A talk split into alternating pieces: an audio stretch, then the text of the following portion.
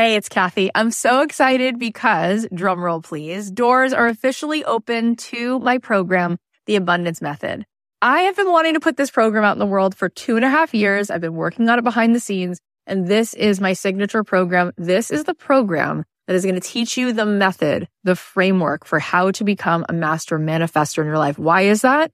Because everything is vibration. We live in a world that is atomic. That means the world is made of atoms, which is energy. 99.9% of every atom is energy and less than 1% particle. So in order for us to manifest in our life, we need to become the highest vibe possible and to sustain that. This program is going to show you how to meditate and how to set your day on the right track so that you have a practice that can help you project your amazing energy into the world, which will bend the 3D, which will help you manifest in ways that you won't even believe.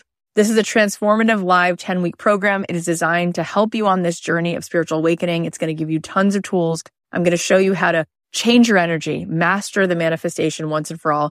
This is the first program of its kind. We're actually trademarking all of this framework because it is something that is so unique. And I think you're going to be so excited about learning it. Also, there are some bonuses right now. If you sign up, you're going to get an exclusive podcast so that you can be listening to this program. If you can't make the live Zoom calls, we can give it to you on a track so that you can be listening to it like you do a podcast. Also, you're going to get a pack of 10 meditations from me and you're going to be getting a training that I just gave a workshop called Permission to be Rich, one of the best workshops I've ever done, which you will love. And there is a platinum level to this program. If you choose the platinum level, not only do you get extra coaching calls with me, you also get extra mentor support, but this is really cool. You also get a retreat included. My retreats are normally $3,000. You will get the retreat for free included. Plus you will get a front row seat at that retreat because you will be on the platinum VIP track at the retreat. All of this is here for you. I'd love to see you in this program. I want to see you tapping in, turning on to that electricity within you so that you can find your way to the life that you were born to manifest for yourself. You can join us now at cathyheller.com slash join. I cannot wait. Get on in there, see what all the excitement is about. It's going to be so much fun. There's nothing you can't do if you decide to put your left foot in front of your right and stop making excuses.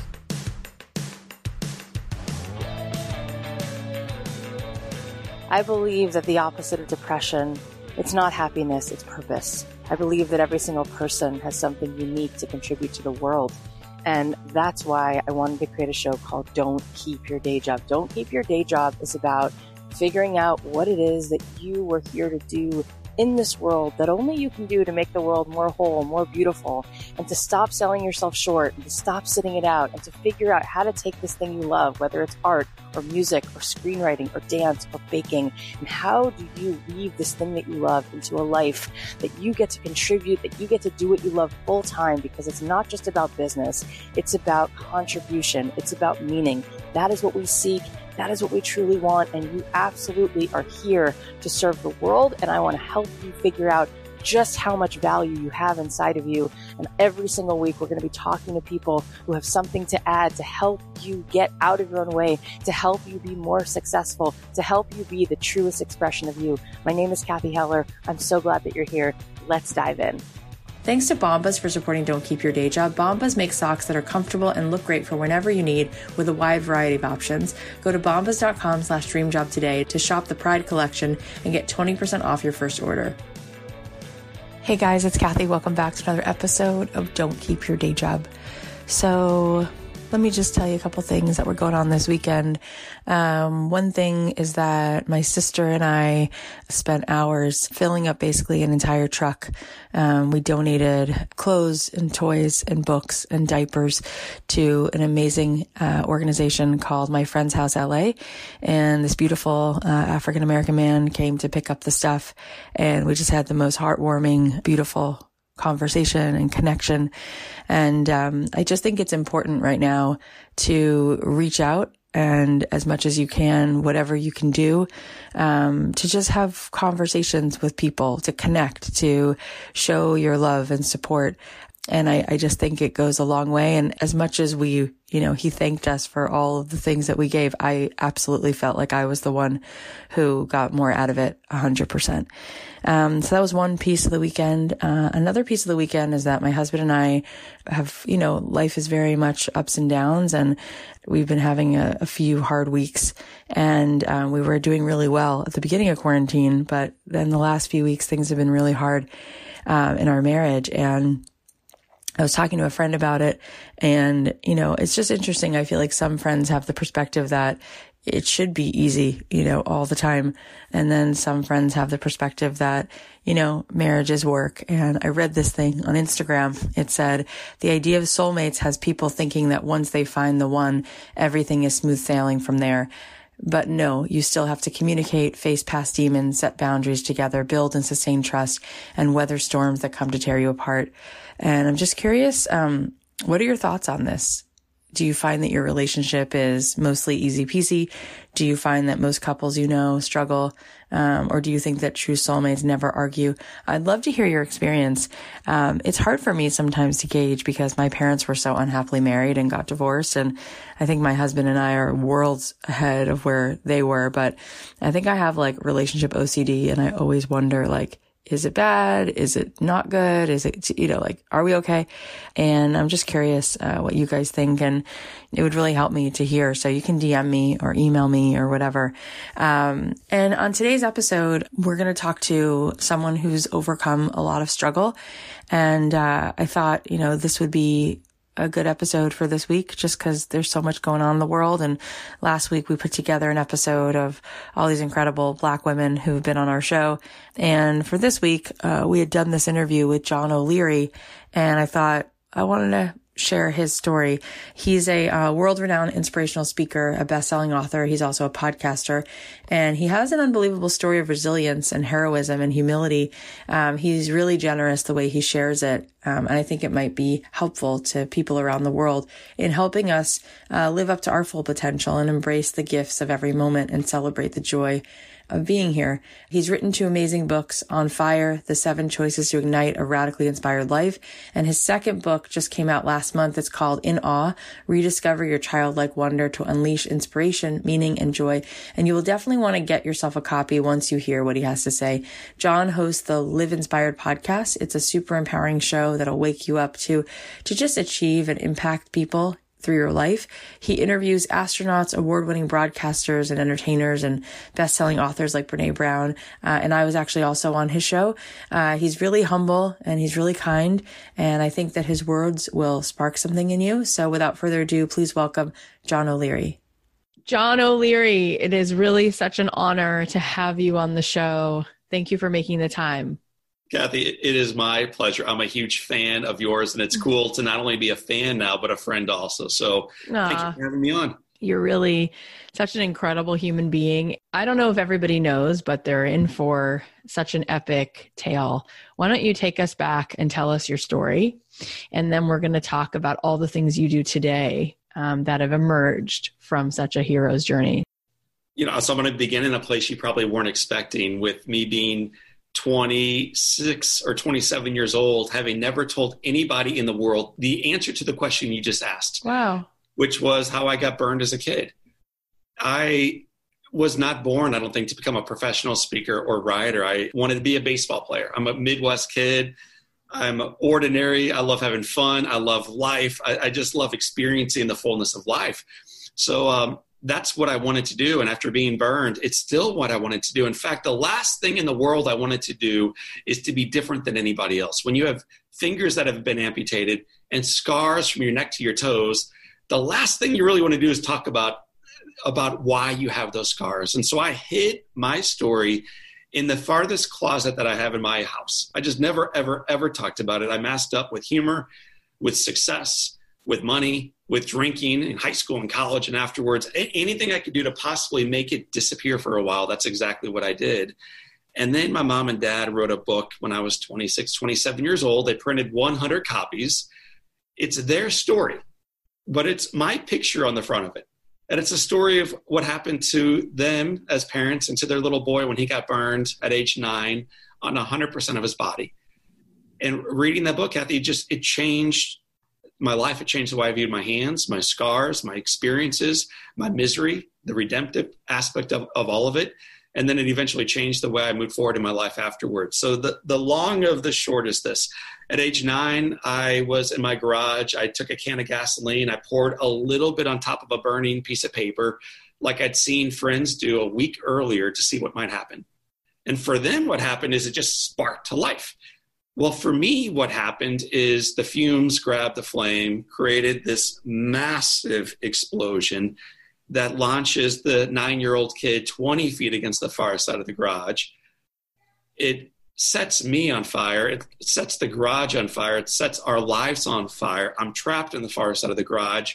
When we were little, we were taught what to do when we're on fire. So at home, class, what are you supposed to do when you're on fire? Stop, Stop drop, and roll. Yeah except when you're actually on fire. What do you actually do when you're on fire? You run. So I, I, panicked and I ran for my life and I ran through the flames into the kitchen, through the family room, stood on top of a rug, just screaming for a hero, praying for a savior. I'll take anybody. And I saw my 17 year old brother, Jim. He was my older brother. He'd never done anything kind for me in my entire life. And so on the rug that day, with flames leaping off my body, seeing my brother, I remember thinking, anybody else, not Jim, because he can't help. But Cathy and listeners, this is his day to not only remind me, but I think to remind all of us that anybody can become a hero. You said, John, tell us your hero story. Like, I'm so ordinary and so broken. Anybody can become a hero, but they got to make their life about something bigger than themselves. And so that day, what my brother Jim did is he ran past me. He picked up a rug. He ran back over to me. He beat down the flames that were leaping three feet off of my body, wrapped me in that rug, carried me outside, Cathy, rolled around on top of me, saved my life. After doing that, this 17 year old boy who's never been trained for any of this goes into a burning house. He gets the golden retriever outside. He gets two of his sisters outside. He calls 911, and then he guides me to the ambulance. Jim O'Leary, 1987, was when he woke up on January 1st, an ordinary, pimple faced, freckly jerk brother. And then the headwinds blew, and then life changed, and then he showed up. And I think the cool thing about crisis, you get to decide how do you want to respond now? You want to be a hero? Or do you want to just kind of lock the doors a little bit tighter and make life all about you? The, the cool thing right now, we get to remind our ladies and gentlemen, our brothers and sisters in the community that they're not alone, that there's reason for hope, and that the best is yet to come. And that's what Jim did for me that day. He changed my life. He gave me life. And so uh, I appreciate you saying your hero story, but the reality is I'm the net sum of so many remarkable people being used for a cause bigger than themselves. It's not fair because there's really no words that adequately respond the story is on a level most of us have never heard be somebody's reality. It's what you decided to tell. It's what you answered when the question is, What's the story? And you talked about your brother and made your brother the hero. It's just amazing that that's the way that you frame your story. Don't tell him because he's still a jerk. He just doesn't have pimples anymore or freckles. Uh, and I'm kidding, of course. My brother was my hero in 1987, still is my hero. I recognize how little I can do by myself. As a man, I have four kids, I'm married, I have a small business, all the things. But I can only do so much. I, I sit on the shoulders of giants. And what that is, it's not humility as much as honesty. Because so do you, Cathy, and so do every one of your listeners. N- none of us have done life by ourselves. And if you think you have, you're a liar you're wrong, you're misinformed. You can't do it by yourself, but together we collectively can move mountains. And it's one of the, the outgrowths, I think, of the spread of the coronavirus, is we recognize how interconnected every single one of us is. I've known that for a while. And now, how cool to recognize we all do. Unfortunately, it takes tragedy oftentimes to have our eyes open, but our eyes are open. We are awake. And how do we we want to respond during this time? And then how do we want to live into it afterwards? You're such a unrelenting positive spirit.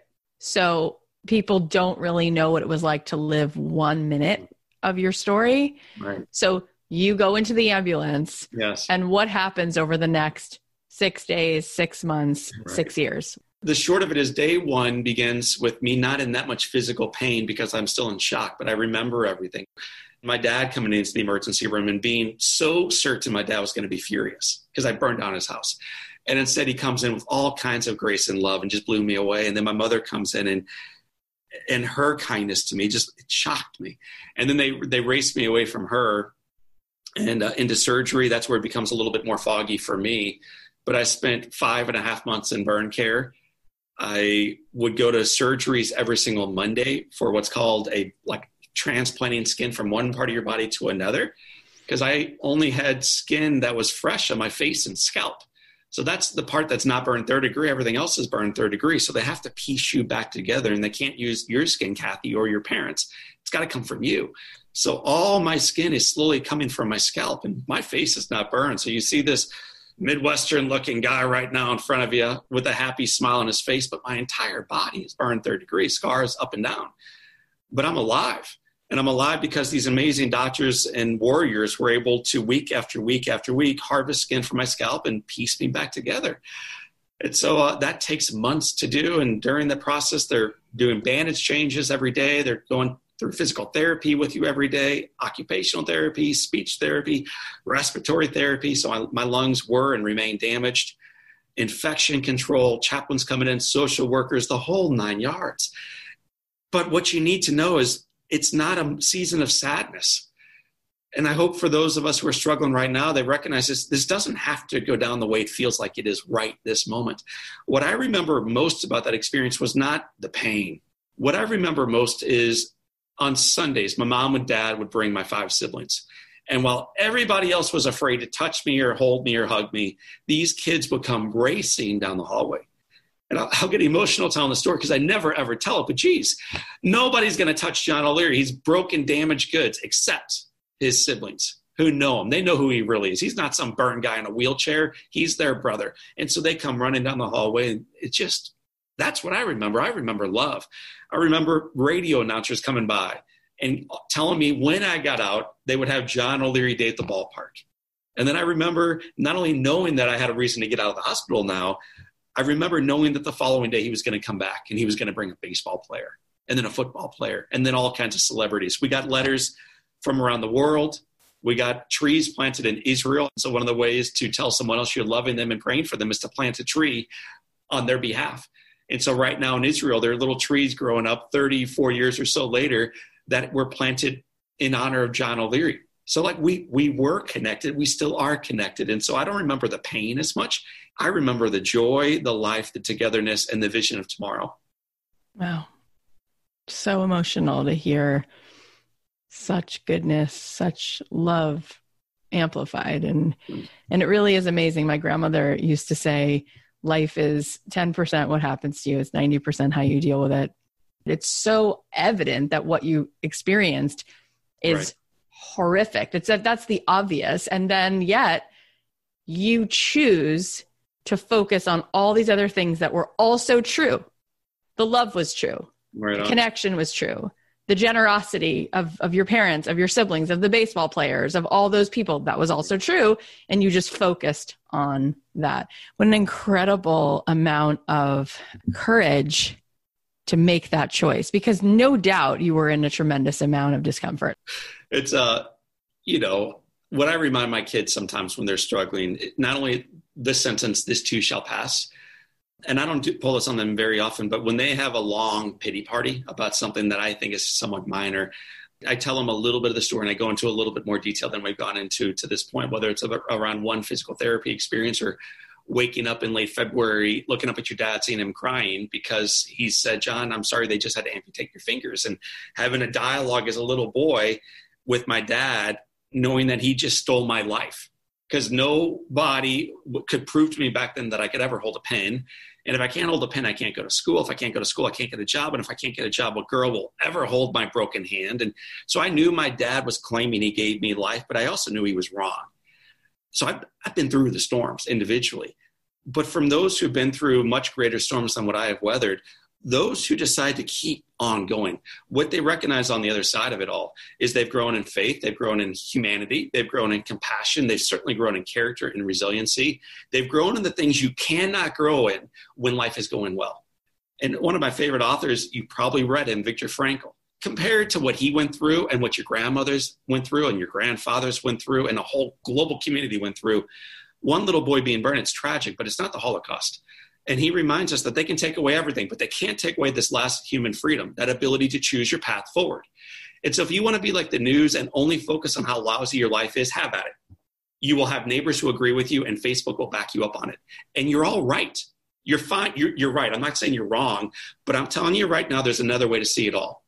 It's through the lens of truth. It is not easy. Not this side of eternity. Life is going to be very hard as long as you're in the game. And yet, in the midst of the crisis, you see healthcare professionals moving toward the fires. You see first responders putting their life on the edge every day. You see people delivering bread. These guys that you ignored for the majority of your life, you recognize now it's, oh, it's actually mission work, feeding the world. You recognize how good life is, how precious it is, and it is no longer something that you should take for granted. And I would tell you right now, there is beauty in that. You know, there, it's a horrible time to be alive. And there's never been a better time to be alive. And no one can say it the way that you can. It is such an incredible gift. So tell us what wound up happening. How did you begin to piece things together and how did you begin to create the career and the work that is your work right now? I'll answer your question, but it'll probably make you mad because I won't take credit for it. When I when I got home from the hospital on a Saturday, three days later, the doorbell rang, Cathy, and it was our piano teacher and I'm in the kitchen on a morphine drip, wrapped from head to toes, literally with bandages. My left arm is out at my side in an airplane splint, I call it, and my right hand is in a boxer's glove. And my mother comes over, and I look up and I say, Mom, why is she here? And she doesn't answer, not with words. Uh, you know, I, I, the risk I think of interviews, even like the one you and I are having right now, is talk is so cheap what my mother did is she bent down, I'll never forget it. She unhooked the brakes on my wheelchair. She rolled me away from the pity party, rolls me into a living room. My great grandmother's piano is up against the wall. My mom rolls me over. She locks the brakes and walks out. Mrs. Bartello comes in. She sits down next to me. She puts her arms around me and she says, Baby, we're going to do this together. And this beautiful lady ties with a rubber band a pencil to my right arm and I'm taking piano class on a morphine drip as a nine year old kid. And I hated my mom that entire piano class. And I think the only time I hated mom more than that piano class was the one that followed the following week, and then the following week, and then the following week. And if you come visit me sometime in St. Louis, Missouri, you'll see a guy who runs a business, owns a home, is married with four kids, and has a piano himself that I play from time to time. And I insist my kids take piano class too because my mom taught me that really in life there's nothing you can't do if you decide to put your left foot in front of your right and stop making excuses and I, it took me a long time to really heed that advice. I, I, went on to school eventually. I graduated from grade school and high school, went on to college, graduated, but I was living a fake life. I wasn't really living my authentic life. I was climbing the success ladder to prove to everybody else how great I was. Look how much money I can make. Look how much real estate I can sell. And I was, what I was doing was real estate development. Buy old houses, fix them up and flip them, make a lot of money. And I would do the work myself, which retrospectively I realized I was doing it by myself to prove to the world how capable I was. You may see hands that are amputated, but I see a guy who can swing a hammer better than anybody else. Just watch, watch me. And it was a lie. It was just all a great lie. And then the book comes out and it changed my world. I got called by a group of three Girl Scouts to uh, share my story for their troop. And so, Mr. O'Leary, that's what they called me. I'm only 27, but I walk into this classroom. There's only three of them. I look down at my notes, Cathy. Never look up at those little monsters staring at me. They don't even pay me Samoas. They give me nothing. but I, I deliver a presentation. It was brutal. It sucked. The majority of it was about Abraham Lincoln and the adversity he faced as a young boy. But that's my first talk.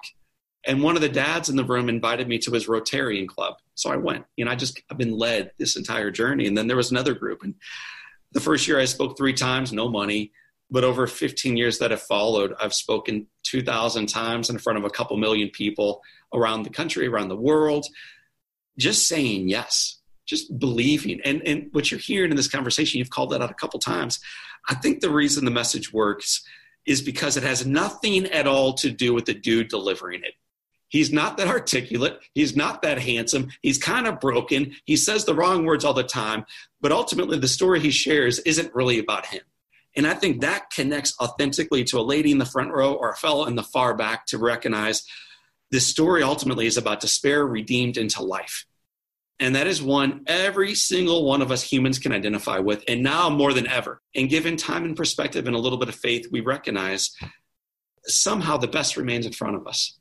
And so when a guy can humbly, shoulders bent a little bit, looking down, deliver a message like that, you realize, well, if it's true for him, maybe it's true for me too. And that's awfully encouraging during times that seemed like they were good, but in particular during times full of more adversity like today.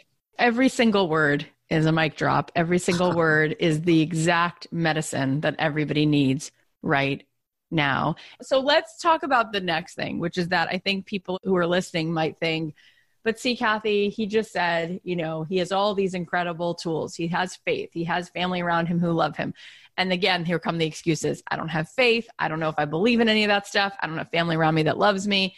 There's some unwillingness to let go of the pain. When people grip it really tight and they mm. don't want to let it go, what is that about? And how do we help them loosen that grip?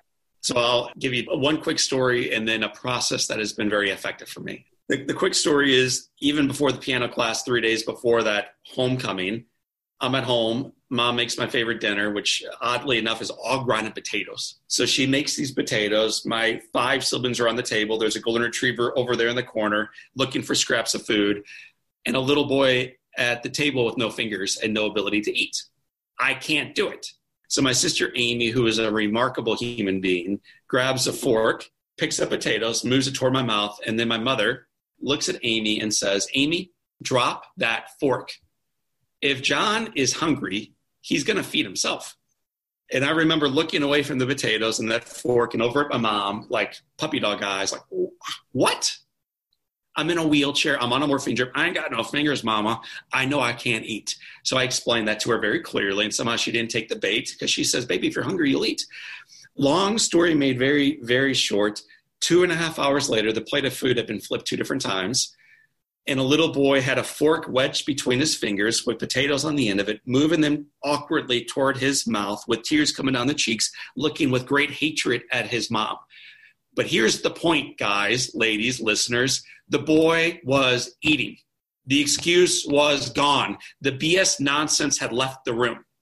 And I don't know when it's going to leave your room. You can live there as long as you want. But at some point, when is it time to be? It's your life. You start living it. Quit making excuses. You can't live to the chains of yesterday for long. And if you do, you got no one to blame, not the jailer, not your parents. At some point, you got to be the one that frees you. And my mom insisted at age nine, John, you are not going to live chained to excuses.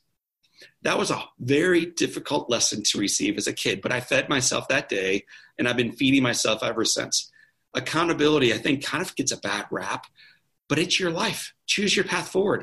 And how liberating it is when you step into the day knowing that you get to choose how you engage in it. So that's the story. Now, the process. What your listeners may not know is you got a guy who's got this goofy, loud, happy voice, but he has no fingers. I have scars from my neck to my toes. I'm in physical pain all day long. And every time I leave my house, people stare at me every time I walk into an airport or on a stage, people stare, and it's not because like, oh my gosh, I hope he's single because I want to date him. Uh, people stare, man, because he's different than everybody else. So my life, what you need to know is my life is far from easy. So how do I try to own the gift that it is? Here's what I do. Every morning, I wake up at least an hour before anybody else. Don't wait for the alarm clock to wake you up to remind you you're already behind. I wake up before I need to, go downstairs, I get a big tall glass of water and a cup of coffee. I go out to the screen porch, whether it's 65 and sunny or uh, 32 and frigid. And I go out there and I look east in the morning and I just wait. And it's dark and it's chilly and I got a journal, I got a little prayer book. I'm reflecting, I'm kind of thinking through the day, thinking about my yesterday. And as I watch the sun start cutting through the darkness, the light returns. And I always ask the question right when you see that, first, like it comes over the horizon every morning, amazingly. And I always ask the question, why me? And then I spend the next 30 seconds to 10 minutes journaling. Why me? Why me? The light, again, cutting through the darkness, opportunity to, to live, opportunity to have two parents who are still alive, strong faith life, great marriage, not perfect, but it's good. Four little kids who are going to get up soon and hang on my leg, work that matters, opportunity to influence. Why me? The likelihood of you being on this podcast, listeners, I know I'm lucky, I know I'm blessed, but the mathematical chance of you being in the room for this call is less than one in 400 trillion. That's the biological chance of your daddy's sperm and your mama's egg coming together, boom, right on time. One in 400 trillion, and you're here. And you're complaining about the weather, or you're complaining about how unfair it was nine years ago when he walked out. Listen, it's hard, but life is a fragile gift. Don't miss the sunrise. So I begin with why me? And it sets my day off on fire with gratitude. And then I step into it with mission. The second question is who cares? Who cares if it's hard? Who cares if the headlines are all negative? Who cares if this thing is moving toward us and the headwind is building and the cloud is growing?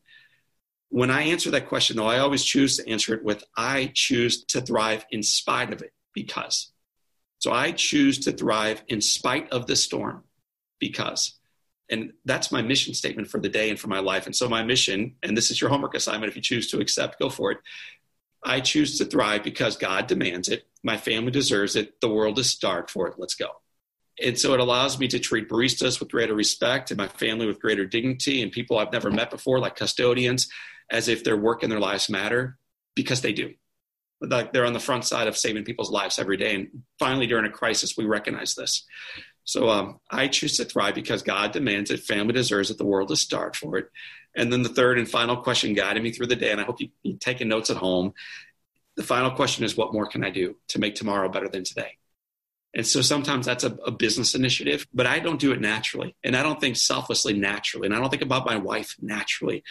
I don't think about my parents and what I can do to be a better son for them naturally. So this insists that every single day I think of one thing I can do the following to live a life bigger than my own.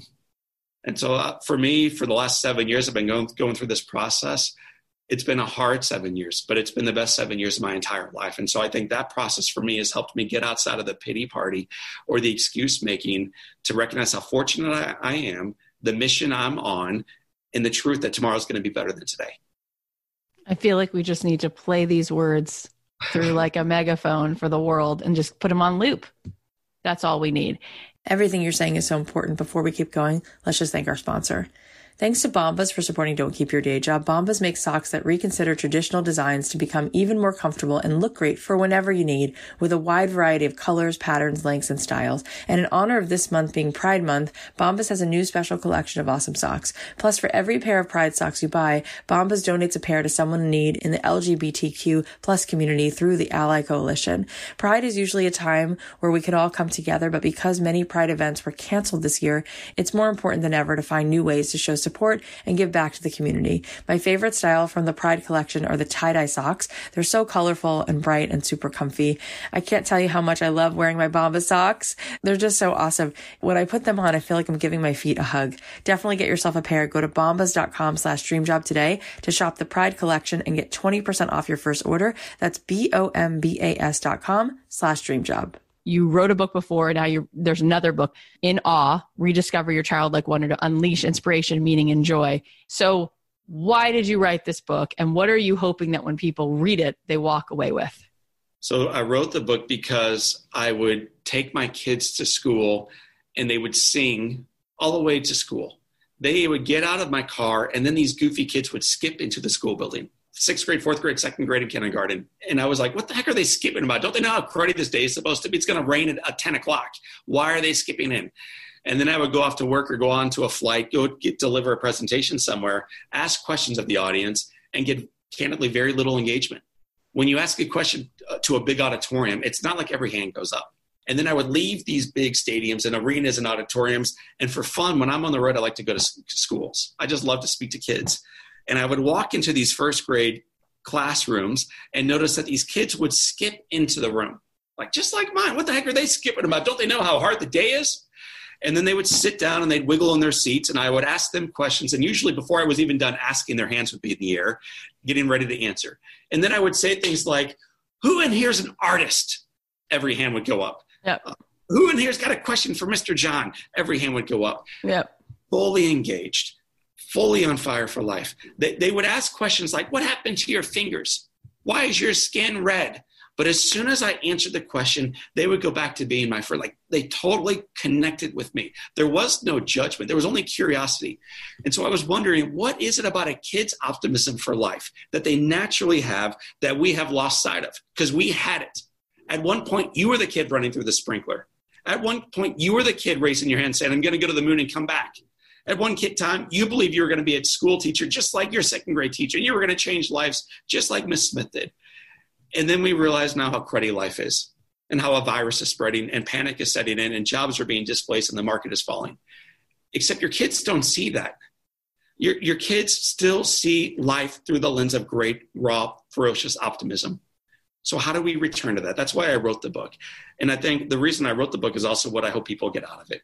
How do you return to that same sense in your singleness, in your addiction, in your marriage, in, in your unemployment, in your dreams and your aspirations and your goals in life and the way you connect not only with those around you, but also with yourself. So I talk about five senses in the book, not eyes and smelling and everything else that we had as, as adults might have, but senses that children have that we lose sight of and remind people how they can return to it. What are those five senses? so the first is wonder. You have kids, you have three little kids. Their favorite question to mom is, in all likelihood, why? Mm-hmm. Eat your oranges. Why? Brush your teeth. Why? Get your shoes on. Why? Kids want to know the answers to questions. Why? Who says? What if? What's next? Why not? And eventually we tell them to stop asking questions, to get in line, to check the right box. There's only one answer. Check the right box, kids. And we, through our education system, this is not a knock on our system, and we in our parenting have silenced their curiosity. And during a time of outbreak, during a time of crisis. And by the way, the, outbreak's not new. For your listener who was saying, don't you see how cruddy everything is? I do. Last year, when there was no coronavirus, 1.6 million Americans attempted suicide. So there's nothing new under the sun. This outbreak has been going on long before Corona swept over across our nation. It is an outbreak of people recognizing how beautiful their lives are. It's a mental health outbreak. It's a connectedness outbreak. It's a feeling of isolation outbreak. And none of this is new. It's not due to the outbreak. It's due to the brokenness of humanity. And then we need to come in and sweep in and remind our brothers and sisters they're not alone. Their life is a precious gift, and we're with them. Kids do this naturally. And part of the way they do this through questions. And then we mm-hmm. silence those questions. So, number one is wonder. Number two is expectancy, which is a way of saying the placebo effect is alive and real. The challenge that all pharmacy companies face is when they roll a drug onto the marketplace, whether it is a sugar pill or is actual chemotherapy treatment or whatever the thing is, both work. And they struggle mightily saying, well, dang it, why can't we show why our drug is so much better than that garbage sugar pill? And I think they're asking the wrong question. My point is this why don't we teach people that their mindset around sugar affects what's going to happen next? If you think the patient's going to get better, the patient themselves actually get better. It's not always the case, but frequently the testing is broken because both treatments, the one that is real and the one that is seemingly fake, both benefit the patient. So what you think might happen, in fact, over time happens because you eat differently. You pray differently. You dream differently. You connect with those around you differently. Rather than wasting away these days of watching Netflix series like The Tiger King, great, everybody else is on it, you're actually learning how to play the piano because you know tomorrow is going to be better than today. And that's going to actually affect what happens tomorrow and today. So gorgeous. The third thing they prove out is the gift of immersion. Your little, I know you got three little girls upstairs. When kids are studying, they're studying. But then the bell rings and they go outside for recess. Then the bell rings, they come in, they wash their hands, they go eat lunch. Then the bell rings and they go off to English class. All day long, they're laser focused on what they're doing. And you and I are multitasking. While you're asking me a question, I'm, I'm replying to an email and I'm thinking about what's for dinner because I got just too many things to worry about, just your podcast. I'm doing a million things all the time. I'm that important. I'm that busy. We're not immersed in anything. We're barely hanging on, bored by the mundane. And yet the mundane is the critically important. Kids recognize this. An earthworm is beautiful. A rainbow is stunning. And we're looking down at our phones and we walk right past it. So um, I encourage your listeners to stop multitasking and to be fully immersed like a child is naturally in the thing they're doing when they're doing it. If it's play, play. If it's Sabbath, if it's rest, rest. If it's learning, learn. If it's work, work like a dog. But eventually play like a puppy. And I don't think we do these very effectively now. One of the uh, another gift of, the, of this difficult time for us is we have never been more called out to be focused in the moment. You're seeing families come together You're seeing families dream together. You're seeing families do these weird things like playing games. You're seeing friends connect digitally where they're playing Monopoly from 3,000 miles away, having a glass of wine, laughing. It's been years since we've done this, but we're connecting again because they're focused on the thing right in front of them. Crisis reminds us of that. Kids know it naturally, though. So that's immersion. The fourth is belonging. We've unpacked this a little bit, but not only are we critical with the way we feel about life 1.5 and a half or so million attempted suicide cigna ran a study where 54% of us feel every single day as if we were isolated. This study came out in 2018. We feel isolated during a period where we can run around freely, when we're healthy, when markets are killing it, when unemployment is low. What are we going to feel like during this cycle? When we literally are cut off from one another? And then how do we redeem that? So, uh, kids again remind us of the value of belonging but the way you first belong is to look in the mirror and realize that you matter that you're enough that you don't need makeup you don't need lipstick you don't need more money you don't need that stuff. Kids don't i mean when was the last time a first grader brushed her hair or his hair? They don't care at all. They don't brush their teeth let alone their hair.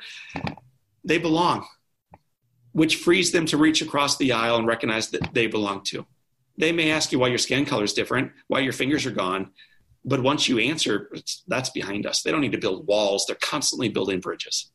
So kids belong. They remind us we can return to that too because you once were a child. She's wow. still inside you. And the final thing is freedom. Uh, kids are the most free people I know. But I don't just mean like adult, like little ones. You can see adults, the, the people who you know, Cathy, who are most alive, are free.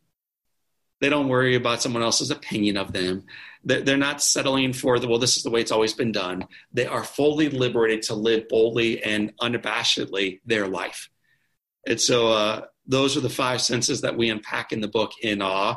Nothing new under the sun. You know where those words come from. They're some of my favorite from scripture. But I think we forget what has already been placed in front of us. We forget what we knew. So this book won't remind you of anything you didn't know. You knew it all, but you lost sight, and here's the way you can return to it. Wow. So powerful. And so needed. And the way that you turn it around and talk about the percentages of people who felt isolated, the percentage of people who felt that they were willing to try their hand at suicide. And this is before the coronavirus, and how you're turning it around to show us what is it exposing that was already present and that the, the problem was already here. And now we're actually able to maybe stop and do something about it. And it's just, boy, way to turn that around. And it's just incredible. What does the research show about practicing these kinds of things? So, one of the coolest things that the research has shown, and we unpack it in the book in awe, forest bathing. Okay, like kind of a weird term, but I joke. In, like my, my poor wife is like my first patient when I write these things or practice talks or whatever. She's audience member one A.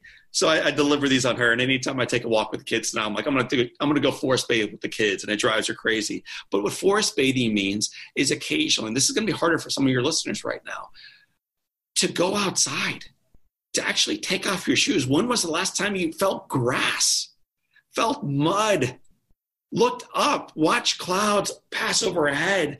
And I, I learned about the beauty of this. I was playing with my kids while writing this book, and my little girl Grace and I are outside. We're running around with her brothers, and uh, now we lay down, kind of under a tree. The leaves are blowing ahead of us. The clouds are passing by, and she goes, "Daddy, do you see it?" I'm like, "Do, do I see what?" She goes, "It's an airplane." I'm like, oh, "Okay, uh, I don't see an airplane." And she goes, "Yeah, it's an airplane. See it?" And then I recognized Cathy. She wasn't talking about an actual plane. She was talking about a cloud. And this little girl looking up at the heavens has the inspiration to rather than be bored by what's going on overhead, to pause long enough to celebrate what it is and to imagine something beautiful right in front of her. And we get bored by this stuff. We don't even look up anymore. The research on on forest bathing, which is, it's a fancy way of saying go outside, people. Leave your cell phone inside, though, people embrace the sounds, listen to the birds, go to a creek, listen to water running. All this stuff has been proven to lower stress, reduce anxiety, help with creativity, allow us to be more collaborative, connect others, and live longer. This is good stuff. And during this crazy season, if you are unable to go outside, many of us can't right now, go to YouTube and type in uh, Pretty Creek, type in campfire and you'll get these sounds that will be placed in front of you and it will do the almost the exact same thing So during the season of challenge, one of the cool things you can do is forest bathe. Uh, a lot of research is on this, on how it's going to affect not only the way you show up into the day, but what's going to happen in your following day. And one more point on the placebo effect expectancy. The other side of expectancy is if you think the worst is in front of you, you prove it out. So if they tell you, uh, John, this is going to hurt, it hurts. It hurts more. So all research around if you think it's going to be better, it's going to become better. And if you think it's going to be worse, it's going to be worse. I'm not telling you to be a Pollyanna around the day, but I'm telling you to see it through the lens of truth because yes. you'll see something more beautiful than the media will, I think. I mean, it's just fascinating and it's so true when you say it. It's like such a simple sentence, but when you said it, I'm like, you said, we don't even look up anymore. We don't. You're right. We don't look up. We don't. When was the last time we went outside and put our feet in the mud or the grass? Like, never. Right. So simple. And what to your point, my daughter right now is studying, of course, at home. And one of the things they're studying is the kelp forests, which I never even knew about, but I'm learning it with her. And there's a live cam in Monterey Bay, live cam under the water so we click on it every day and she has to write three things that she observes. And I'm telling you, I know it's not as good as being in that water, but watching the live cam for five minutes, which is her job, and I do it with her now, it is the most peaceful thing to watch. And so, yes, you can type that in right now and you can get a tiny little taste of what it feels like to be in nature, which is truly epic. I do want to mention your incredible podcast, Live Inspired Podcast and you've had so many incredible people on that show. Brene Brown was on the show. You, you've had so many people on the show who share such incredible wisdom. Tell us uh, a little bit about the show and what it delivers. So I take my own medicine, my friend. So when I tell you, consider journaling. Why me? I did that did that exercise this morning, and if I wake up to see the sunrise tomorrow, I'll do it again. Well, another part of that exercise is what more can I do? So for a decade, John O'Leary's been racing around delivering messages live and audiences, which is so awesome. But one of the questions that I was asking back uh, in the glory days is, what more can I do? How can I serve this audience better? And so I wrote a book. One of the ways, give them the full story. Wrote a book called On Fire, and that was really cool. And then we recognized, well, what else can we do? What more can I do to serve people? Just love them where they are created a podcast called the Live Inspired Podcast. What if we brought in people way cooler than John O'Leary to share their life experiences, the mistakes they made, what they learned, and what it means for our audience? How they too, indeed, can live inspired. And so I bring on people like you, Cathy, who I've had on and have had the honor of hearing your life story and your grandparents' incredible stories. Bring on people like Brene Brown and people I look up to, astronauts, uh, scientists, authors, overcomers, ordinary, seemingly people who do remarkable things in their life. I don't believe really in ordinary. I think life is stunning. It's just it's it's unbelievable. It's a gift. So I bring on these people. I ask questions and then get out of the way. Let them fill it in with their their truth, their story, their life. And the idea always was to leave people inspired, motivated, and encouraged to recognize that the challenges they face, because we always talk about the challenges, don't have to define their lives. That it can, in fact, become like a redefinition moment. It can become an inflection point, Cathy, that can remind them that their best days are in fact in front of them that they had to go through the storm to recognize what really matters to grow in one way they weren't expecting and then to move forward in a, in a new direction.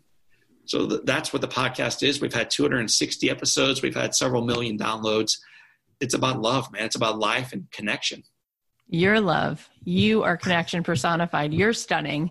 You are all of those things embodied in human form. Everybody who knows you is so blessed to know you and to let those words sink in. You guys, if you're listening today and this has made an impact on you, I would love for you to post about this and tag me and tag John, and I would be happy to reshare your post. I want you to share it because this is one of those episodes that I, I think everybody needs to hear. And especially now, by sharing this, you might do someone else such a service by letting someone else hear John's words. John, thank you for all of this. It is so generous. It is so epic. And I'm so grateful to you. You are such a blessing. So thank so you. Let, let me give your friends an opportunity if they want to stay in touch. Amazing. And what the on day one of this epic challenging journey that you and I and, and, all of our friends now face, we recognize as a community, we, we wanted to be on the front side of life. We wanted to be on the front side when everybody else is selling despair of hope and of encouragement. So we began on probably like three days in as it began sweeping through our country and the countries, something called readinawe.com. Readinawe.com. That's the landing page. But on the very top of that landing page is an email place where you can get 21 consecutive days of love, encouragement, uh. And a simple action, like just a really short little simple action to take a picture of nature, to call an old friend, to remind someone that they're not alone, to bake something for someone else and give it to them as a surprise. Just little things done over time can impact not, not only the people doing it, but everybody else witnessing this. So if you go to readinawe.com, very top of that page, your email, hit send, and then tomorrow morning, people we're doing live together. Uh, every single day, uh, we're giving away copies of the book for people who hashtag in awe we're not trying, I mean, during the season, I'm not trying to monetize despair. We're trying to pour into it. We're trying to fight back against it. The, the most moving, I have a picture of it in my office. It's a picture of guys on September 11th, firefighters with their gear on, moving into the Twin Towers. And for me, you know, we celebrate actors and, and uh, great business owners and business minds and songwriters. Like we celebrate tycoons but for me, it's the people that we typically overlook until they show us what real heroism looks like, real courage looks like. And I have a picture hanging up down the hall of these young Italian, probably boys in New York City, walking right into the building, shaking their heads left and right, but they're going to the building. They're moving toward the problem.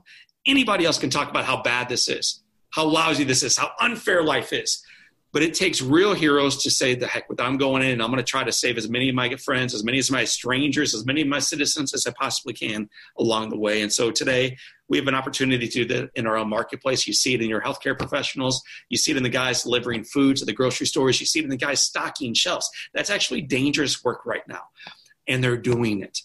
So it's selfless love you see it now, but my encouragement is to be like my grandfather's generation and yours when you come back through a Great Depression and through a World War, not to think that I'm not great, but to recognize that you were changed through this experience and to remain changed afterwards, to remain better, more faithful, more honest, and more humble as a result of what you went through together.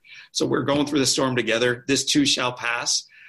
But let's not just lock our doors let, us use this as an excuse to get out there and serve and to be light for nations that are longing for it. And we can offer prayers, we can offer encouragement, we can offer love, we can offer money for some of us, but we can't do it if our, our windows and our doors are locked. So uh, be generous, be kind, and I'll see you at readinawe.com.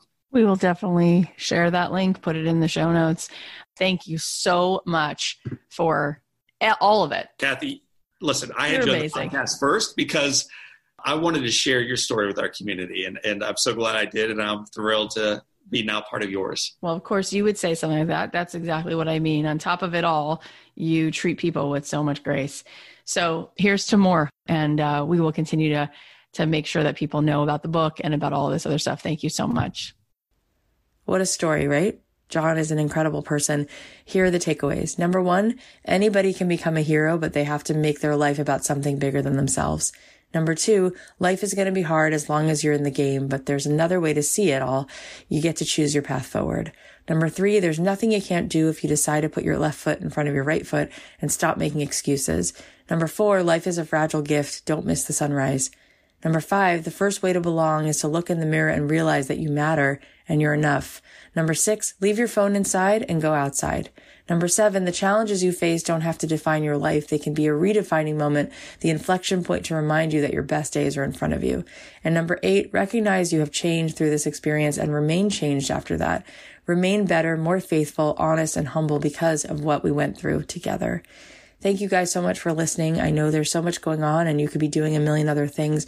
We have more great guests coming up on the show, um, great episodes. So please subscribe on Apple Podcasts or wherever else. Um, it's free to subscribe. And if you want a chance to win some adorable swag and a scholarship to my program, you can enter the star giveaway. You just subscribe, post about the show in your Instagram, tag a friend, and then leave us a review and email a screenshot of your review to hello at don'tkeepyourdayjob.com with the subject line star. I'm just curious, did this episode inspire you? Did you learn any new practices or any ideas from it? If the answer is yes, then take a second right now and share the episode with somebody. Tell them what you learned and maybe it'll help them too. I love you guys. I'll leave you with a song of mine. I'll talk to you on Thursday. The podcast is a production of Authentic. For more info on advertising in this show, visit AuthenticShows.com. So many times I chose to